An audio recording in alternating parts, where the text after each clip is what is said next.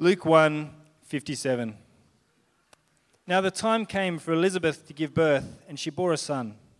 And her neighbors and relatives heard that the Lord had shown great mercy to her, and they rejoiced with her. And on the eighth day, they came to circumcise the child. And they would have called him Zechariah after his father, but his mother answered, No, he shall be called John. And they said to her, None of your relatives is called by this name. And they made signs to his father, inquiring what he wanted him to be called. And he asked for a tablet and wrote, His name is John. And they all wondered. And immediately his mouth was open, and his tongue loosed, and he spoke, blessing God. And fear came on all their neighbors. And all these things were talked about throughout all the hill country of Judea. And all who heard them laid them up in their hearts, saying, What then will this child be? For the hand of the Lord was with him. This is the word of God. Well, good afternoon. Good to have you here. My name's Gav, one of the pastors. Merry Christmas to all of you. Great to have 11 and 4 o'clock together. It's like a family reunion, right? Like, we have people from overseas, Athena and Cameron and uh, Susan Stefano, even Bree Walsh, all the way from the Burwood campus. Good to have you here as well, Bree. So, I feel like, like, you know, it's a Christmas miracle, right? We've all come together. Anyway, uh, it's good to have you here.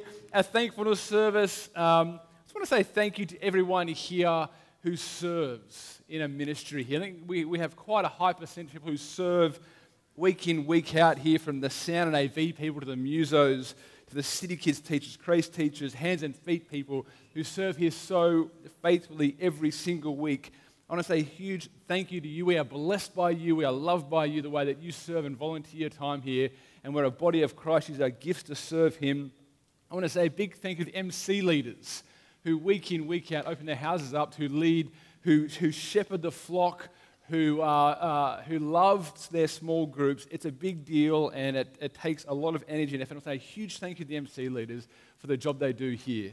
Uh, I want to say a huge thank you to one person particularly who runs, uh, who does a lot of stuff, who runs our finances, who puts up with me regularly. That's Geordie Armsworth. Geordie is. He puts up with so many of my dumb questions every week at the finances and just constantly, even when he's just had a child, I still bugging him about the finances. And Izzy and Nate are here today. So our newest member, Nate, is at the back as well. Good to have him here as well. A big thank you to you, Geordie, for all you do here. Uh, we are blessed by you uh, and the way that you run the finances here. And I also want to say a big thank you, lastly, to the elders who lead here as well. Uh, they have been, they are a huge blessing in this church who love and serve this church. There are a bunch of people who are humble, who want to love Jesus more and see us love Jesus more as well. A huge thank you to, to Jez and all he does here. Uh, we've been doing ministry together close to, I think, 15 years at least, I think now. We're just like, you know, just together doing ministry and, and have a great time. And uh, I'm, I'm super thankful to him and to God uh, for the way we work together. And a big thank you to the, to the guys who work full time jobs and lead as well, the, the elders, the lay guys. That's Chris Cam, and Rob.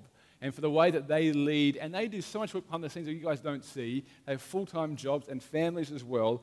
And the work they do here, humbly serving, leading by serving, is such a model to us as a church. I want to say a huge thank you to them as well. Um, super thankful for all that God is doing here and the people that He has put here. Uh, one big fan, which, which we're um, thankful to Him for. But we're going to look at the Bible right now and look, think at this idea of thankfulness. We believe here the Bible is the Word of God. When it's open and taught, God speaks. And He is here today in the presence of His Holy Spirit to speak to us. So I'm going to pray right now that we would listen and hear what He wants to say to us. Let's talk to God together. Let's pray. Father, we want to thank you so much uh, for your church, your people, people that you love deeply and have called to yourself through your Son. Thank you so much. We are a family united by the blood of Jesus. We are brothers and sisters because of our King. I want to thank you so much for the gifts that you have given each of us to serve one another, to build the church up to maturity. And thank you, we have people here who are keen to use their gifts for your glory. Lord, as we open your Bible right now, I want to pray that we would just sit before you and be still and hear your word wash over us.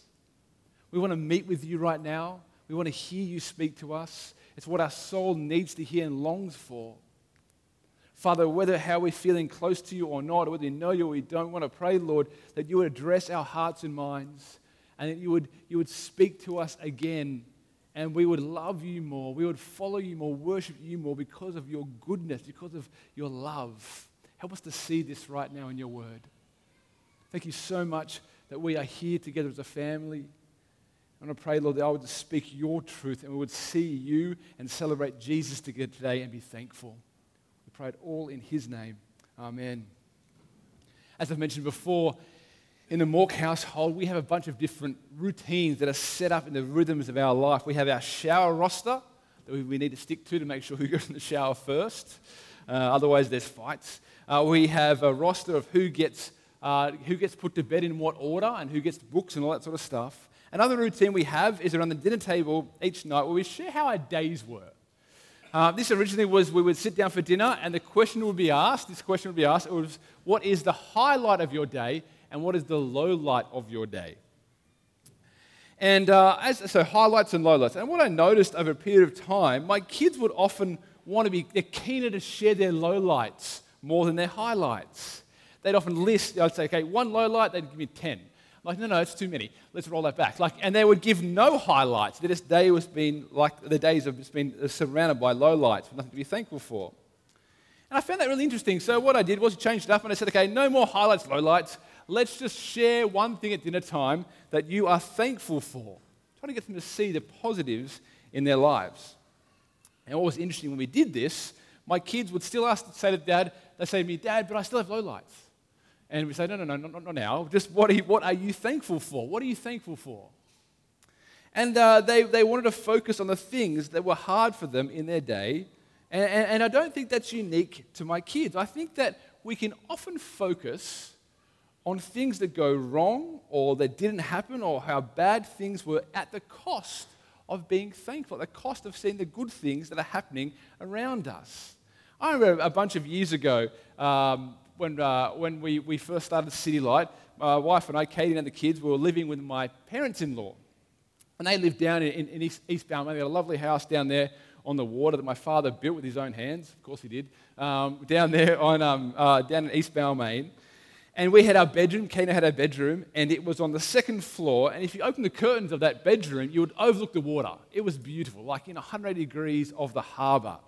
And it was every morning, open the curtains, see the, see the water views. Before long, I could hear myself complaining though. Room's too small, boats are too loud, tugboats too noisy. I'm like, I just I could hear my own voice in my head complaining about where I was living. It can be so easy, can't it, to take good things for granted and focus on what goes wrong or what we don't have. And don't get me wrong, life is hard and can be hard. I think every day we can find reasons to complain. We live in a broken world where life doesn't always operate the way that it's meant to. Family and friends wrong you. Uh, good health can elude us. Authorities can exploit us, and so forth. But also, we have so many reasons to be thankful for. I want to say, too, being a thankful person helps us as well. I think when we become that person who's complaining and feeling entitled and ripped off and let down, it's not good for our soul. And it's not good for those around us either. I think that we are hardwired to be thankful. It's the way God has made us. It's how we flourish as human beings. It's good for our soul. And the antidote to complaining and being bitter is to be thankful and give us perspective outside of ourselves. And today we are here to, to be thankful. We are here to be thankful.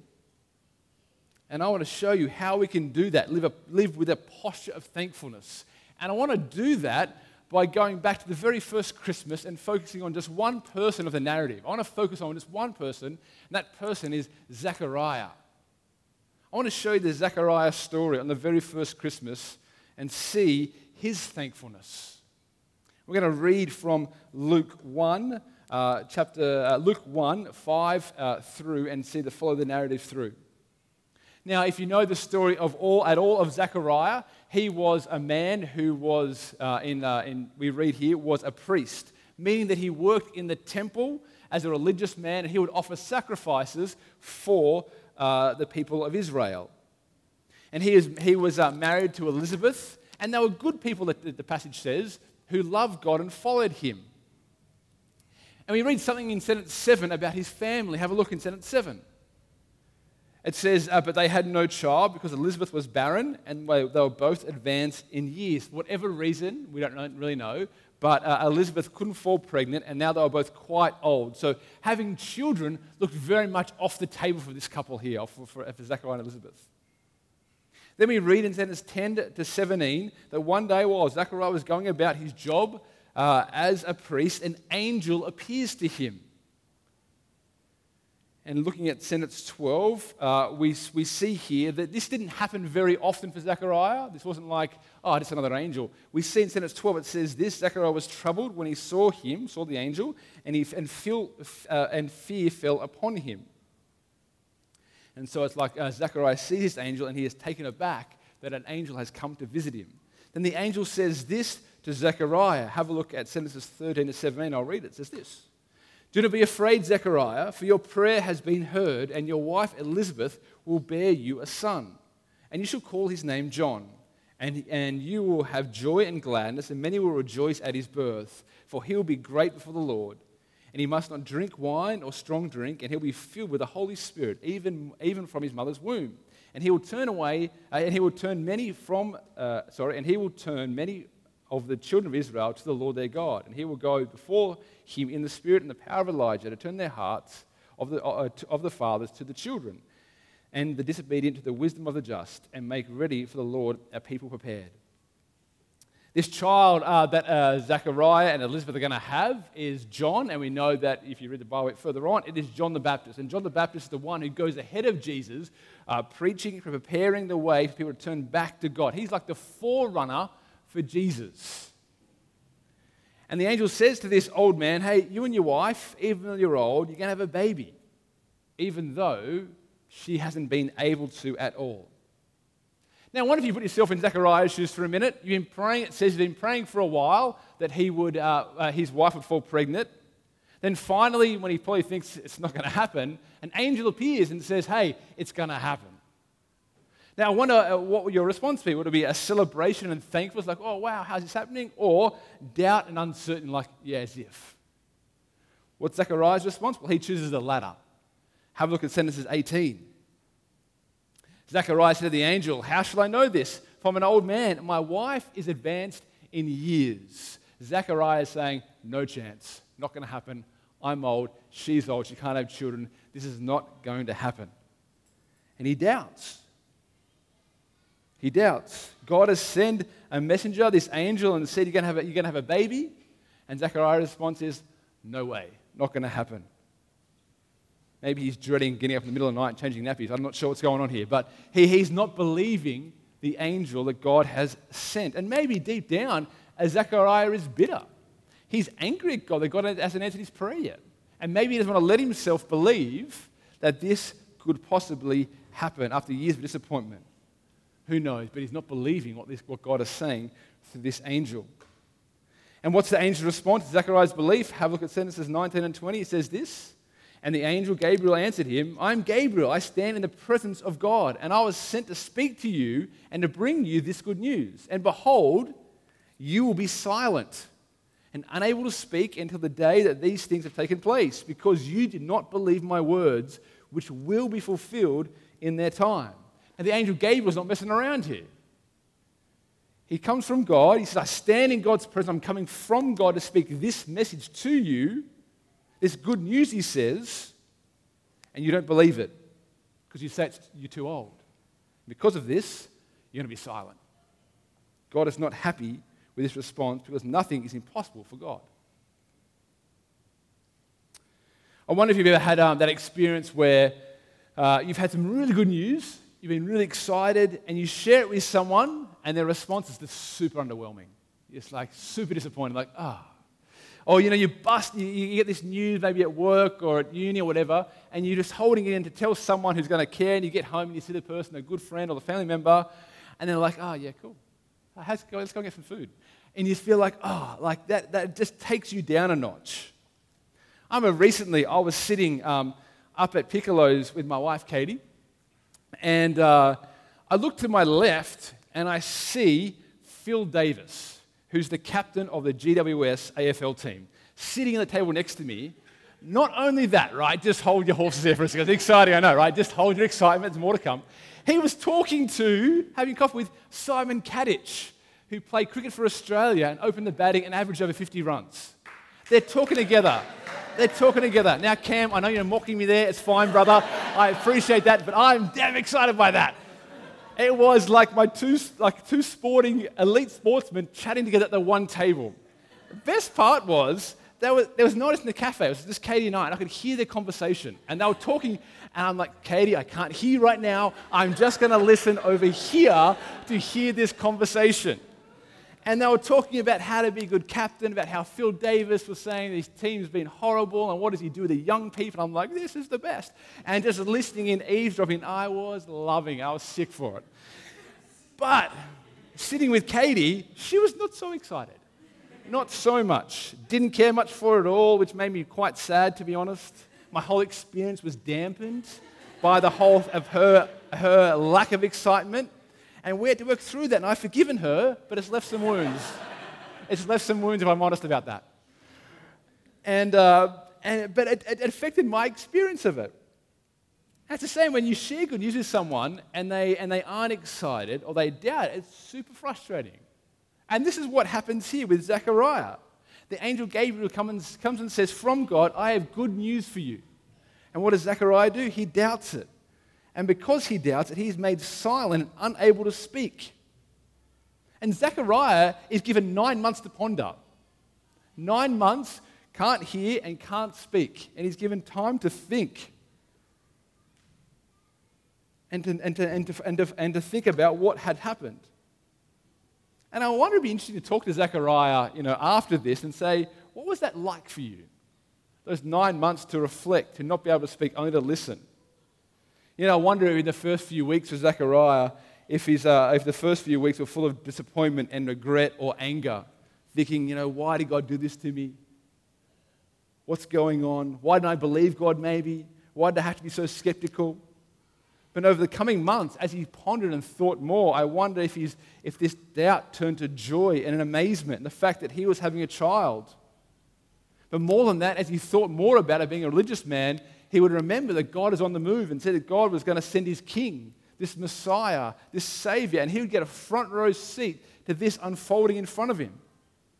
And I wonder if his doubt turned into praise and thanksgiving as he thought, as he was silent.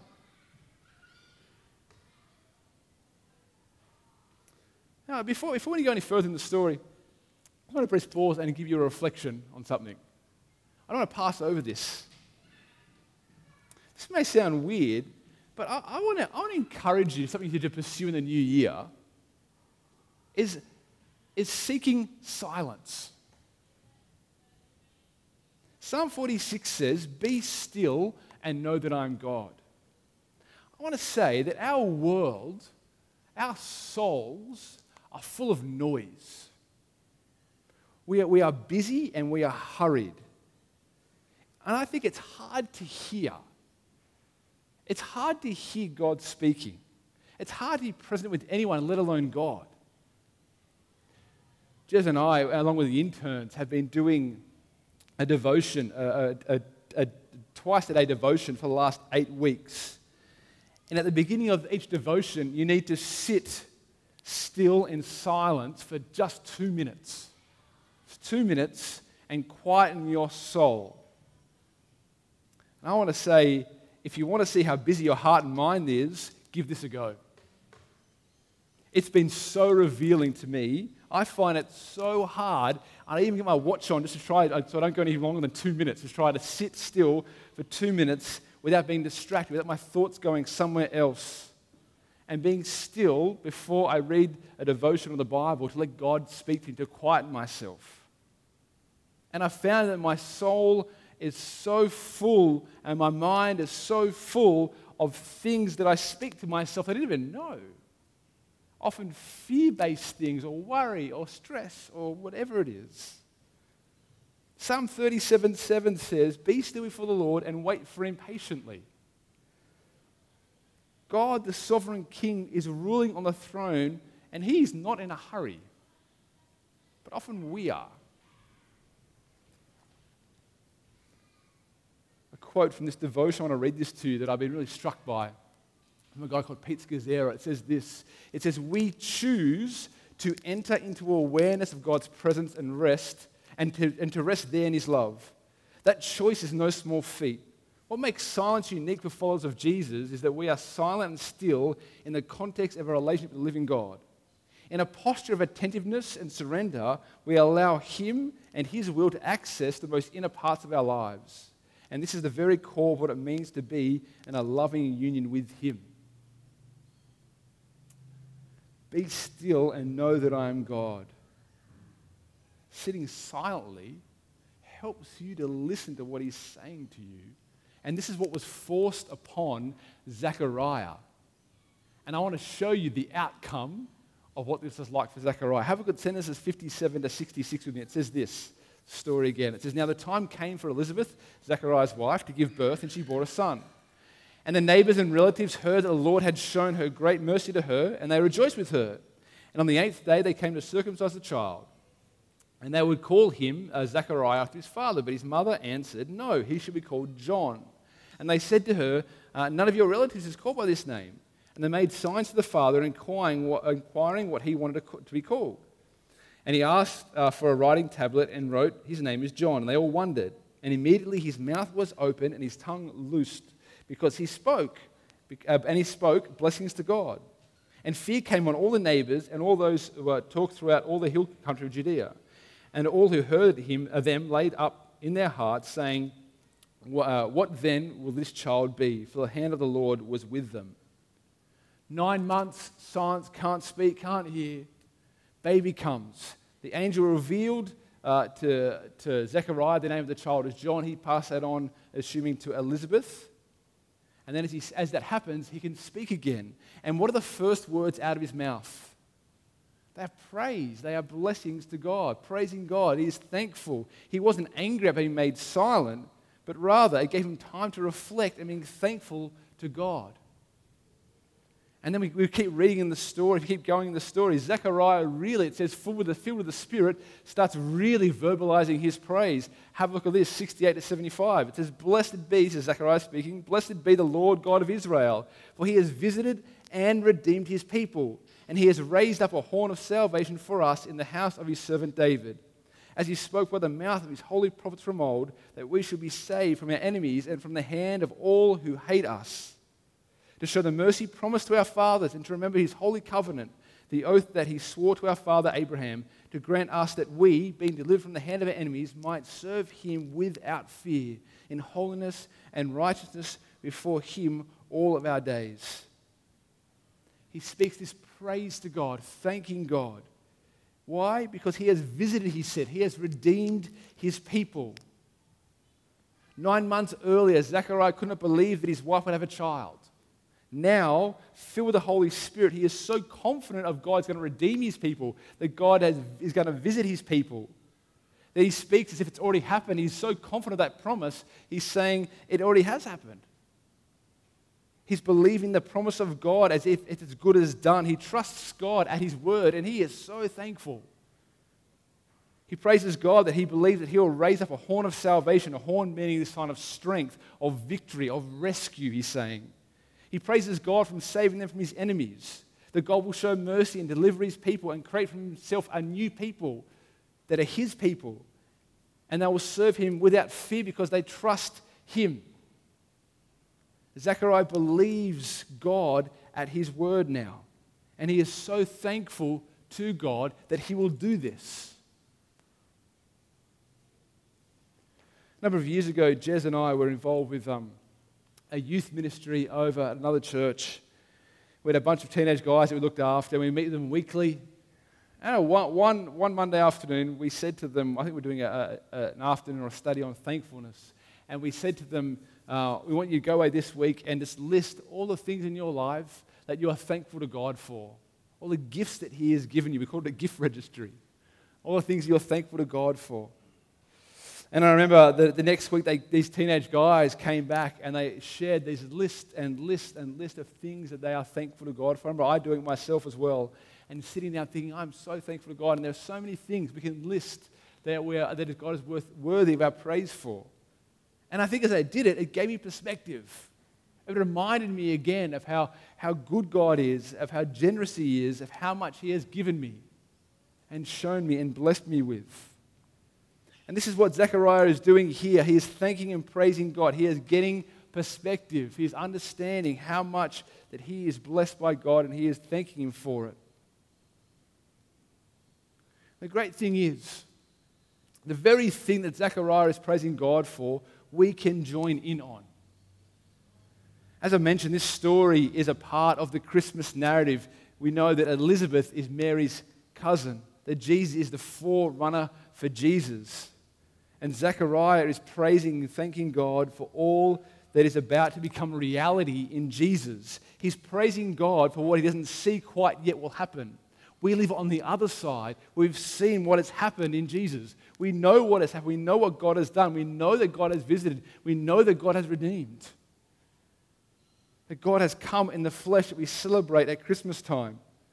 That God did come and He did save. He did rescue His people through Jesus and his death and resurrection for us, that God has shown great mercy by forgiving us for our rebellion. By Jesus coming and dying the death that we deserve, taking away our punishment, our sin. By Jesus coming and defeating our greatest enemy. And God creates for himself a new people, his people who do not need to fear, who do not, who do not need to tremble because we have God as our Father who is on our side, who is for us, and His Son has dealt with all of our sin once and for all. And so we can now live and love and follow Him without fear and be full of thankfulness because our greatest need, the greatest thing has been done for us in Christ. We have every reason to be thankful, just like Zechariah.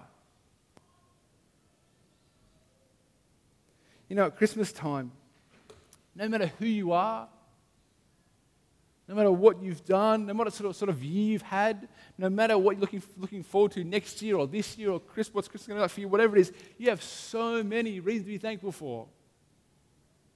We have been given everything in Jesus, everything in Him. He has come and He has rescued us, He has freed us from sin and death and slavery. He has lavished love on us in His Son, and He is with us, guiding us, and we have a sure future. He's given us purpose and meaning. We are His forever loved children. And I want to encourage you this Christmas to reflect on the fact that God has come. That is no small thing. He has visited, He has redeemed, and He has rescued us. And we can be thankful no matter what. And this changes everything for us. We can live with a posture of thankfulness because of Christ. It affects how we approach everything in life, even our death.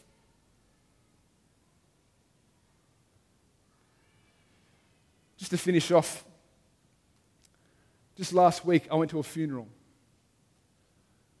The funeral of um, Rebecca Guillaume, Jace's sister. Rebecca was 30 years old who battled with cancer for a third of her life. Rebecca was a follower of Jesus, and in the face of severe sickness and suffering, she lived a life in light of her Lord. And she was thankful.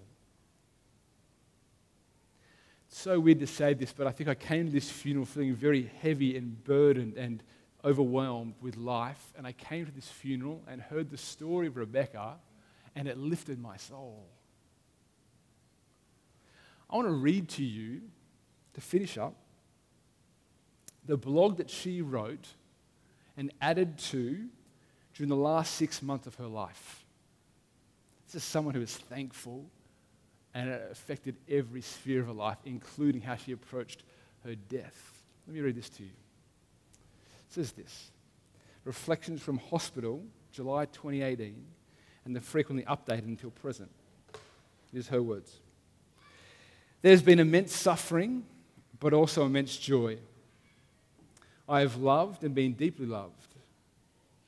Since I was a little girl, I've believed in the God of the Bible. It wasn't, wasn't until a few years ago, with my diagnosis, that I became, became a Christian.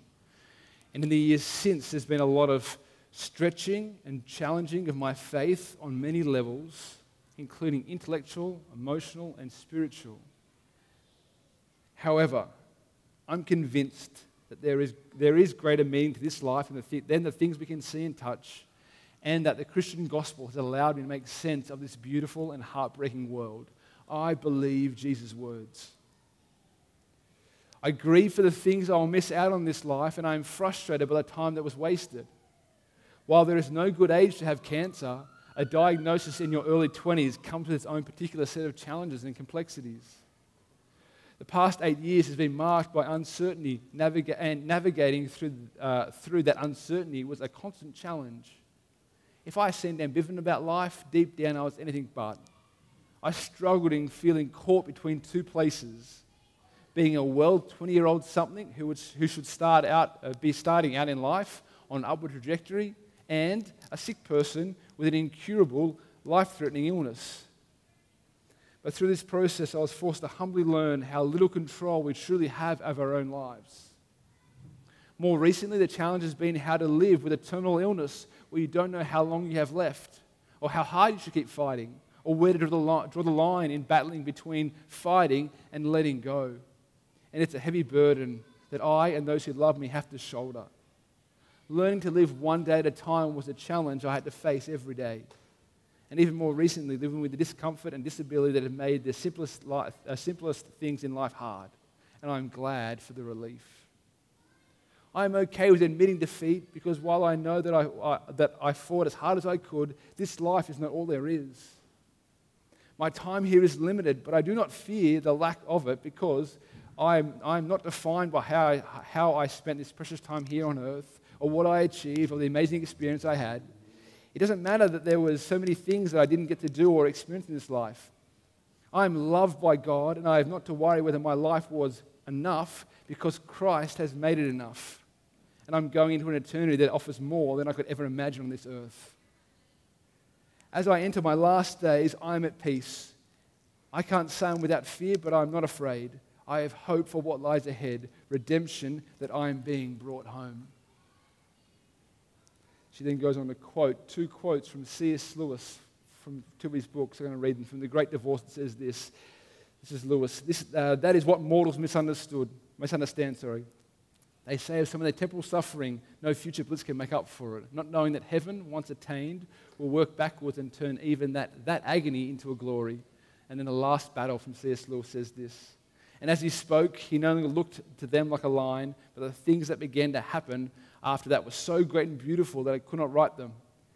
And for, uh, and, and for this, this is the end of all the stories, and we, can, and we can mostly truly say that they all lived happily ever after. But for them, it was the beginning of the real story. All their life in this world and all their adventures in Narnia had only been the cover and the title page. Now, at last, they were beginning chapter one of the great story, which no one on earth has ever read, which goes on forever, and in which every chapter is better than the last one. This is Rebecca Guillam who was thankful for her Savior and lived in light of, of that reality even when she faced death. We can be thankful. Our King has visited, He has redeemed us, and we have every reason to praise Him in no matter what season we face. Let me pray for us. Our great God, we want to thank you for Jesus. We want to thank you that you came, you visited, and you redeemed. You are the God who loves us so much that you sent your Son into this world. And at Christmas, we celebrate this. Lord, forgive us when our hearts become cold. Forgive us when we just see this as just another Christmas.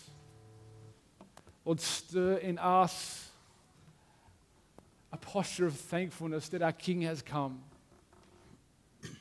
and he has defeated sin and death and, and, and, and hell forever. Lord, we want to pray for our souls that we would be people who are thankful because our greatest need has been met in Jesus. And Father, we want to pray that that truth would just transform our whole life. That we would see your hand in all things. We would run to you as a, as a child runs to their father. For those of us who are feeling guilty and weighed down by this season, who are experiencing the fallenness and brokenness of this world, Lord, be close. Give us a peace that transcends all understanding. Help us to run to you, to seek you.